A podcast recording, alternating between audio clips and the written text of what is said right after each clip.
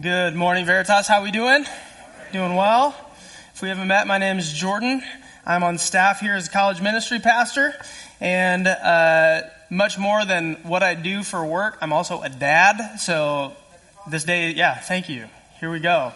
This day is kind of about me. No, not really. Uh, this is the Lord's day. We're going to keep it that way. But uh, here's what's true. I have a three-year-old named Blaze, two-year-old named Leo, and a four-month-old named Silas. All boys if you think about us, pray for us, all right? We need it. Uh, our oldest two have been sticking with a, a catchphrase lately. It's best friend. Uh, so it's really actually pretty endearing if they come home from school and they're like, Dad, you're my best friend. And I'm like, thanks, Blaze. It means a ton. But then later they're playing, and you know who else is his best friend? This is Owlette. Uh, this is one of Blaze's toys, which is clearly plastic and not alive. So, uh, best friend doesn't really mean a lot when he says it to Owlette. But let's be real, this is not just a three year old thing, is it? Like, overusing words so much that they lose their meaning? You get the idea, right? Love. How confusing would it be to my children if they frequently heard me say to them, I love you? Or to my wife, I love you. And then just in a quick turn say, I love pizza. And I do, right? I love pizza or I love playing outside. They're like, wait, so I must be the same as pizza, right? Like, what's the difference? Or how about this word? Awesome. I'm going to give you a definition for awesome causing or inducing awe, inspiring an overwhelming feeling of reverence admiration, or fear. What comes to mind when you hear that definition? Hopefully, God, right? Like, we serve an awesome God. He induces awe. He allows us to feel rever- reverence and admiration and fear. But yet, we use the same word to talk about sports games, movies, vacations. Like, really? Is that the same as God? Are we overusing awesome? Has it just lost its meaning? How about this word? Christian. Recent polls and surveys indicate that 64% of Americans call themselves Christian today. But what does that even mean? like, what does the word Christian mean? Is it our family heritage? Is it something we inherit? Is it a political alignment? Is it a matter of morality? Like, oh, I'm Christian, meaning I think I'm better than you morally. Is a Christian just somebody that believes Jesus is a real person? Is a Christian somebody that comes to church on Sunday, like, congratulations, you made it in the room, you're a Christian? Or is it something more than that? I mean, clearly there's a lot of confusion about what the, what the term Christian means. When it, when it was Antioch, Acts 11, the term Christian was very clear. It meant little Christ or affiliated with Christ, but what does it mean in America in 2023? It's confusing. Statistics show that 56% of self reported evangelical Christians believe that God accepts the worship of all religions, including Christianity, Judaism, and Islam. 43% believe that Jesus was a great teacher, but that he was not God.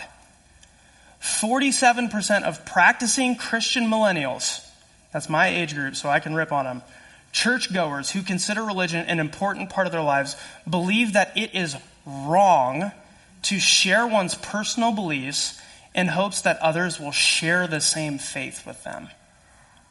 Whoa! That doesn't sound very Christian to me when I start to look at the Bible. And so, as we dig into our, our Life of Christ series, today we're looking at the disciples of Christ, followers of Christ, and we need to walk away with an answer to this question What does it actually mean to be a Christian? What does it mean to be a Christian, not just culturally, but biblically? We're going to be in Matthew chapter 4. So if you have a physical Bible, would love for you to bring it out. We're also going to flip over to Luke 5 a couple times too. Look at a companion passage from the Gospel of Luke. But Matthew 4, we're in week 4 of our Life of Christ series. We've covered the birth of Jesus, the miraculous coming of our King in the form of a baby. we looked at his baptism by John the Baptist. Really weird dude, right? But Jesus is like, I'm associating with his message.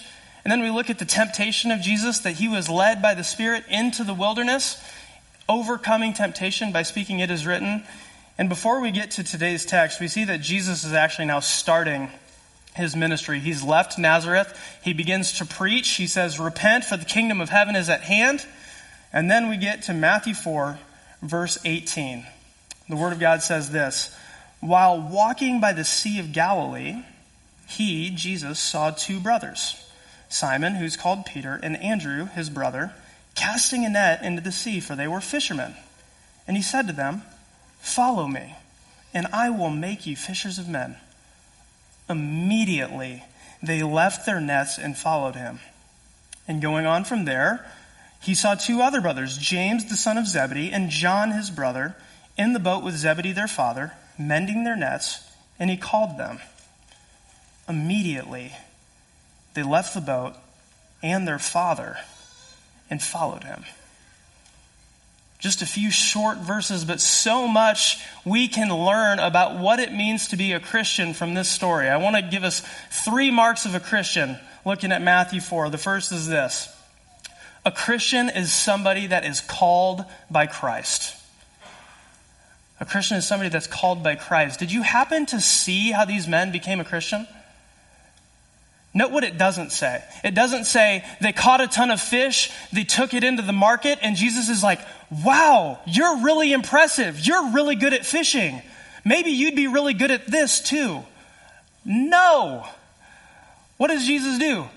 He walks by a sea, he sees them, and he speaks to them. Jesus moves towards these men. And as if it's not enough for Jesus to simply speak to us, like the God of the universe wants to speak to us, okay, I'm listening. He does not just speak to them, he actually reveals himself as Lord. We see that as we look at the account in Luke 5. Luke 5 says this when he, Jesus had finished speaking, he said to Simon, Put out into the deep and let down your nets for a catch. And Simon answered, Master, we toiled all night and took nothing. But at your word, I will let down the nets. And when they had done this, they enclosed a large number of fish, and their nets were breaking. They signaled to their partners in the other boat to come and help them, and they came and filled both of the boats so that they began to sink. But when Simon Peter saw it, he fell down at Jesus' knees, saying, Depart from me, for I am a sinful man, O Lord. And Jesus comes to these men who have spent all night trying to catch a single fish, and they couldn't. And he speaks and fills their boats to the point that they're sinking. And Peter's only response is to see his sin and to call Jesus Lord. I am a sinful man, you are Lord.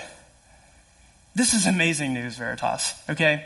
The Christian faith is not primarily about you coming to God, but God coming to you in the person of Christ. And if you call yourself a Christian in the room today, here's what's true. Your salvation story does not start with you giving your life to Christ, but rather Christ giving his life for you and him giving you life. Him not only giving his life for you, but him literally giving you life. The book of Ephesians says it this way Ephesians 2. You were dead in the trespasses and sins in which you once walked, following the course of this world, following the prince of the power of the air, the spirit that is now at work in the sons of disobedience, among whom we all once lived in the passions of our flesh, carrying out the desires of the body and the mind, and were by nature children of wrath like the rest of mankind. You were not born a Christian. Christianity is not a default that we are born into. Here's the default you're born into being dead in your trespasses and sins. But here's what's true. Verse 4 But God, being rich in mercy, because of the great love with which He loved us, not with the great love with which you loved Him, the great love with which he loved us, even when we were dead in our trespasses, made us alive together with Christ. By grace you have been saved. This is the good news of the gospel that God has come to you and has made you alive. And in fact, in the chapter right before this, here's what the Word of God says. Takes it almost a step further. Blessed be the God and Father of our Lord Jesus Christ, who has blessed us in Christ with every spiritual blessing in the heavenly places, even as he chose us in him before the foundation of the world, that we should be holy and blameless before him. In love, he predestined us for adoption to himself as sons through Jesus Christ, according to the purpose of his will. What? Like, have you stopped for a moment and said, the God of the universe, like who spoke galaxies into existence, the perfect, holy, spotless, blameless God is now looking at you and me and is saying, I chose you. It's like, what? You chose me? Like you chose us? Why? Is it because we're like the most impressive people on the planet? I mean, come on, we live in Cedar Rapids, Iowa. Let's get real. Like, it's not because we're most impressive. Is it because we're the most moral? Absolutely not. I know most of you probably cursed under your breath just trying to get out the door this morning or get into this building, right? Little road rage. Is it because we're the most intelligent or the most wealthy? I mean, I don't know if I've met a single person in a church that's gone to an Ivy League school.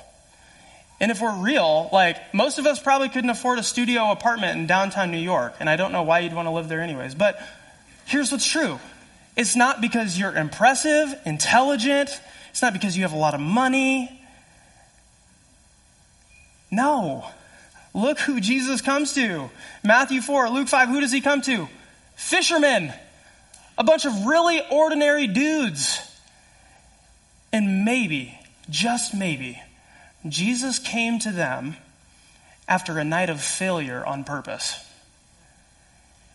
Maybe he came to them after they'd spent all night and caught nothing so that they would have enough awareness to say, I can't boast in myself. Man, if you feel like you deserve to be called by Jesus, the reality is you're missing it. You don't deserve to be called by Jesus. But I think much more true in this room is people that have walked through these doors and said, I don't deserve to be called by Jesus. Like when I think about what it would mean to be called by the God of the universe, I do not meet qualifications. And I just want to say, you are exactly who God would call.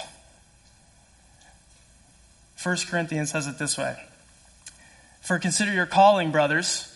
Not many of you were wise according to worldly standards. Not many were powerful. Not many were of noble birth. But God chose what is foolish in the world to shame the wise. God chose what is weak in the world to shame the strong. God chose what is low and despised in the world, even things that are not, to bring to nothing things that are, so that no human being might boast in the presence of God. And because of him, you are in Christ Jesus, who became to us wisdom from God, righteousness and sanctification and redemption, so that, as it is written, let the one who boasts boast in the Lord. I've never been so encouraged by a tell off in my life, right? It's like, hey, you're a Christian. Guess what? You've been chosen. And guess what that means? That means you are foolish, weak, low, and despised, but you are exactly who God wants. Whoa. That gripped me. I'm like, Christianity must be the one thing that I can do. Right? 1 Corinthians 1, this is very evident, okay? Christianity is a come as you are faith. No matter where you've been, no matter what you've done, you are not too far gone because the God of the universe has crossed from heaven to earth to pursue you. But, hear me when I say, Christianity, though it is a come as you are faith, is not a stay as you are faith. It is not a stay as you are faith, which is the second thing we need to see. A mark of a Christian is a Christian is somebody that follows Christ. Somebody that genuinely follows Christ. And that word follow is a bit confusing anymore, isn't it? Talk about another word that's overused and has lost its meaning in the social media era. we follow a lot of people in a lot of pages. And all it really means is that we see them post random stuff on our online feeds, things like Christian memes or Chick fil A pizza recipes. Maybe that's just me. Uh, we see this stuff on our online feeds from time to time, but let's be real, they don't actually impact our life, do they? It's just another part of our ordinary life, something we look at and scroll past. And I have to tell you, following Jesus does not work that way. Following Jesus, He will not accept just being a tag on to the rest of your ordinary life. The word follow in Matthew 4 actually implies follow behind. Because disciples in this day, as they would follow a rabbi, here's what they would do they would walk behind their master. First and foremost, as a sign of reverence, but also so that they could see what he was doing and imitate him. Following Jesus looks like seeing what he does and imitating him. And here's what happens after Jesus gives this invite. He says, Hey, come follow me. The next words, next words he says are a promise. He says, And I will make you. I will make you. He is saying, If you are my follower, Christian, I promise that you will be changed.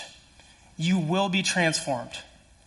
Those who are called by Jesus are changed by Jesus. It's a reality, it's a promise. And over 550 years before Jesus was born, God spoke through a man by the name of Ezekiel. He's talking to a rebellious group of Israelites wandering. They're in captivity. They're full of sin and lacking hope. And Ezekiel speaks He's a mouthpiece for God and he points forward to a new covenant. Here's what he says. The Lord, through Ezekiel, chapter 36, says, I will take you from the nations and gather you from all the countries and bring you into your own land. I will sprinkle clean water on you, and you shall be clean from all your uncleanness. From all of your idols I will cleanse you. I will give you a new heart, and a new spirit I will put within you. I will remove the heart of stone from your flesh and give you a heart of flesh. I will put my spirit in you and cause you to walk in my statutes and be careful to obey my rules.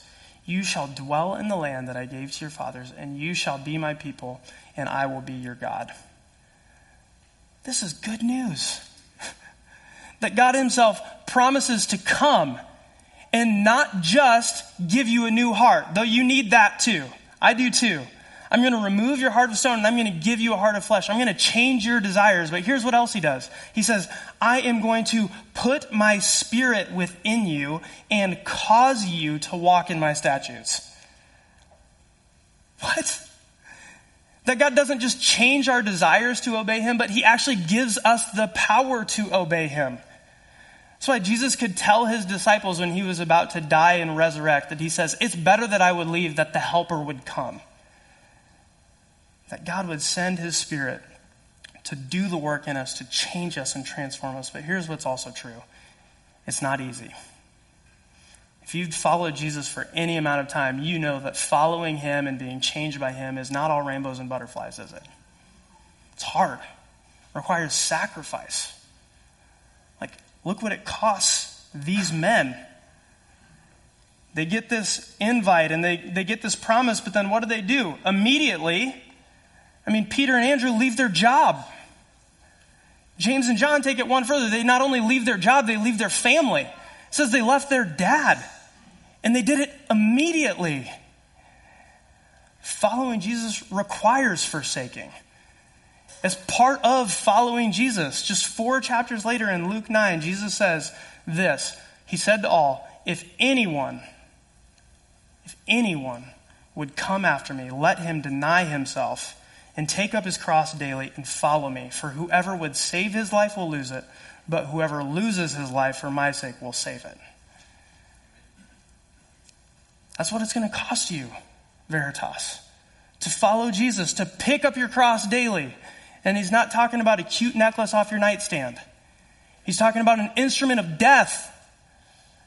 Talking about being despised. Talking about suffering and shame. Pick it up. That's the invite. Die to yourself. Die to your comfort. Die to your control. Die to your desires and your dreams to follow Jesus. Sounds fun, doesn't it? No! In some ways, it sounds awful. Like, really? Let go of control, let go of comfort, die to my desires and dreams? Why would I do that? I mean, use the word sacrifice on purpose. What if I told you this was a good definition of sacrifice? A surrender of something of value as a means of gaining something more desirable. That makes a little more sense now, doesn't it? That makes a little more sense why the disciples would immediately leave the things that they love to follow someone they love more. To immediately leave their job and their family for the sake of something greater. I mean, what better example do we have than the person and work of Jesus? Hebrews 12 says this Therefore, since we are surrounded by so great a cloud of witnesses, let us also lay aside every weight and sin which clings so closely, and let us run with endurance the race that is set before us, looking to Jesus, the founder and perfecter of our faith, who for the joy that was set before him endured the cross, despising the shame, and is seated at the right hand of the throne of God. Whoa! You're telling me that Jesus knew that he was going to be mocked, stripped, beaten, and killed. That he was going to take the wrath of God on his head that you and me deserve. And how did he do it? Joyfully? Are you serious? How could he do that joyfully? Because he knew it was for something greater. He understood what sacrifice was to give up something good for the sake of something greater. And he says, Yes, absolutely. Jesus knew that not only would he be raised in glory, but that he would bring us with him. And that's why he said yes. His eyes were fixed on the cross. And now he's inviting us to do the same, Veritas. He's like, here's what, here's what you got to do die to yourself, deny yourself. All of life, all for Jesus. Lay it down.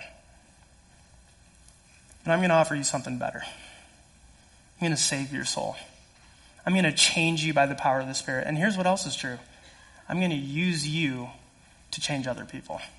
That's the third mark of the Christian. As you look at this text, follow me, I will make you fishers of men. A Christian is somebody that lives to advance Christ's kingdom.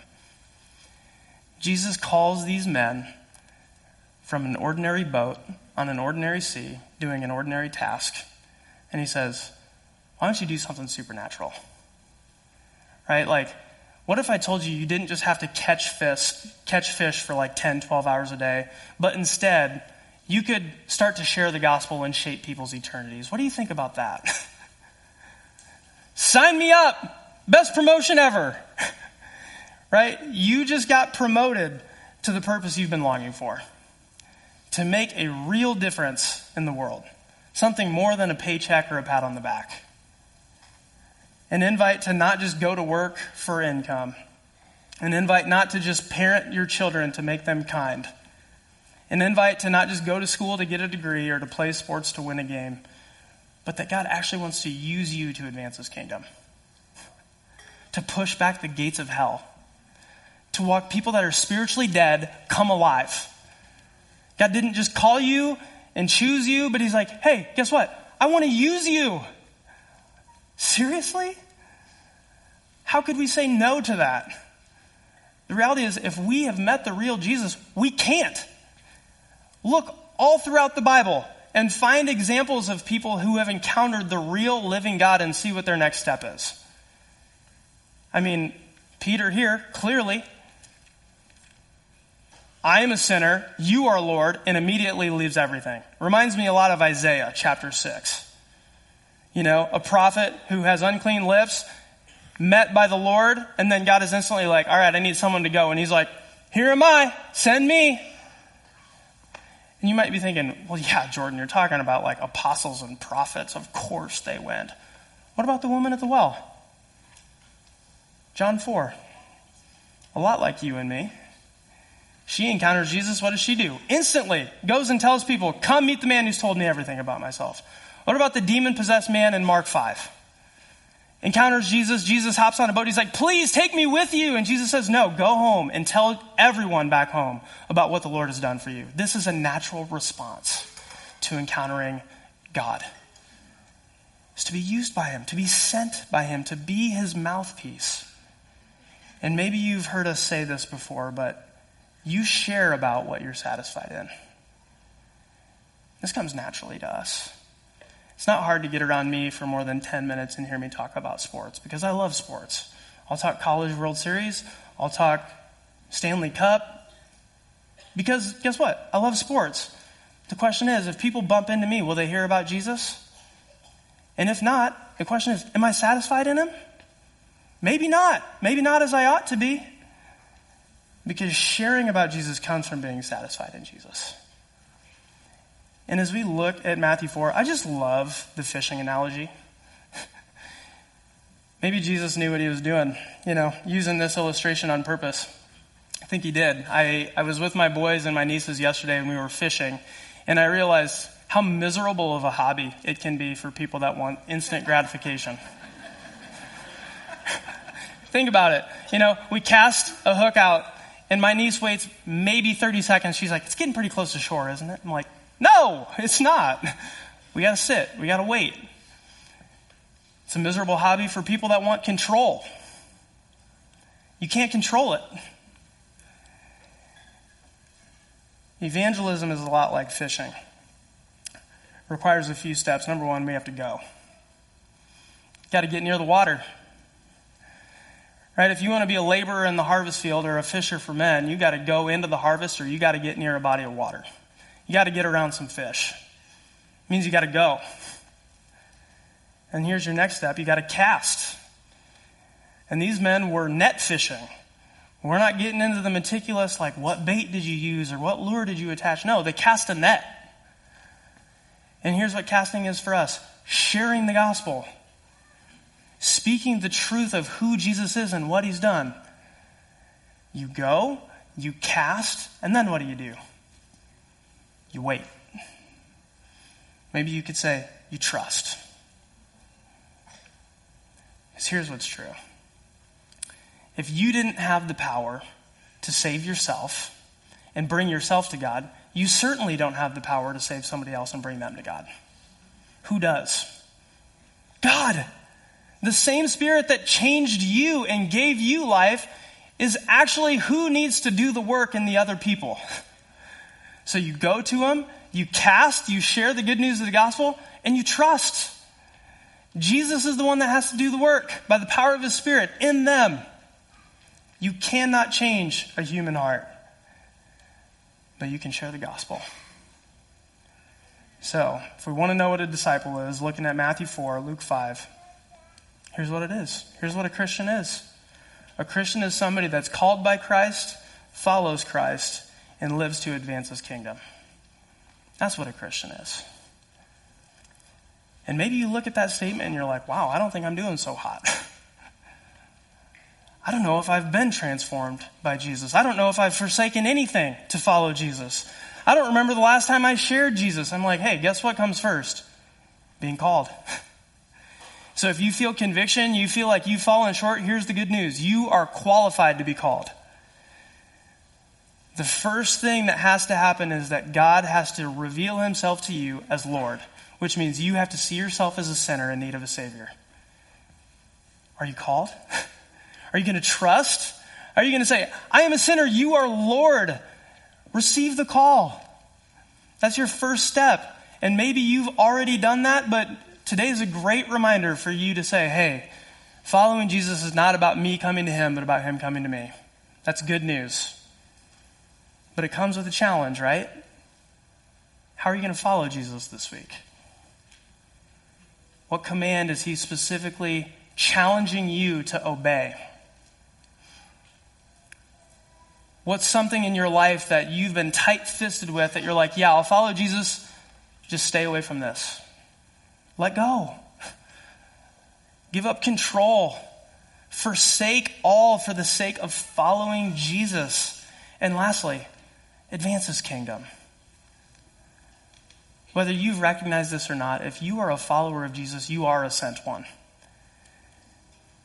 If you've been saved by Jesus and satisfied in Jesus, your natural response is to go and share. And yes, we want to be a church that sends to the nations. We want people from every tribe, tongue, and nation to hear the name of Jesus. And yes, we want to be a church that plants churches. We want to be people that say, God, I will leave the comfort of home. I will leave the comfort of family if that means starting a new church in a new city where people are going to hear the gospel. And we should assume, Veritas, we should assume that that's for us because that's a, that's a theme all throughout Scripture. That people give stuff up and go to new places for the sake of advancing the gospel. But here's what I know to be true there's no such thing as transformation by transportation. It means if you're not sharing the gospel right now, you're not going to start if you move somewhere different. So, should we pray? Should we say, God, here am I, send me? Am I supposed to go to Bangkok? Am I supposed to go across the country? That's a good prayer. But maybe this week we need to start by saying, God, who have you put in front of me today to share the gospel with?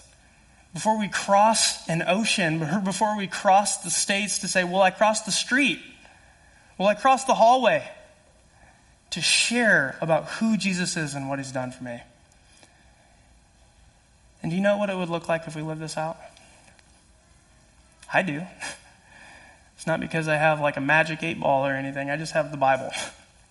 Acts 4. Two men that we see in Matthew 4, a few chapters later, Acts 4, here's what's true. They're doing ministry, they're preaching the gospel, they're seeing God do amazing things, first and foremost. Acts 4 4, many of those who had heard the word believed. The number was brought to about 5,000. People got saved. No amens for that. Wow. Okay. Here's the deal. You guys, if we start living as Christians, we're going to see people get saved. That's amazing. And here's what's also true. People won't look at us and say, wow, Veritas Church really has it figured out. Because they looked at Peter and John, and here's what was said. They looked like uneducated common men who had been with Jesus. I'm like, Give me some of that. Like, would people just look at people who come to Veritas Church and they'd be like, hey, they are just ordinary people, but they've been with Jesus? And in Acts 4, verse 20, these men are told to be quiet, stop talking, you're creating chaos. And here's what they say We cannot help but speak of that which we've seen and heard. That's my prayer for us, right? Ordinary people who've been with Jesus, who can't help but speak of that which we've seen and heard. And then we trust God to do the rest. That many would believe because of the word that's been spoken, and that He would get the worship He deserves. Amen? Pray with me. Heavenly Father, God, you alone are awesome. I feel like we skip past that uh, this morning, that you are awesome, that you induce wonder.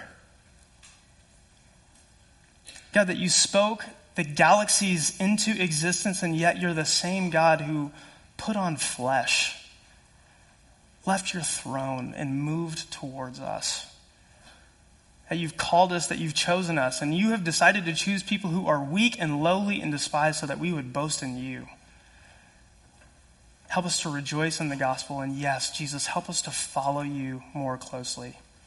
Help us to be people that walk in step with your spirit and put to death the deeds of the flesh. And as we're satisfied in you, as we see how big and beautiful you are, help us to talk about you. Open our mouths. Make our feet ready to go wherever you would call us to go. And we pray, God, that you would use ordinary, common people who've been with you to lead many to repentance and faith so that you would get the worship you deserve. We pray in Jesus' name. Amen.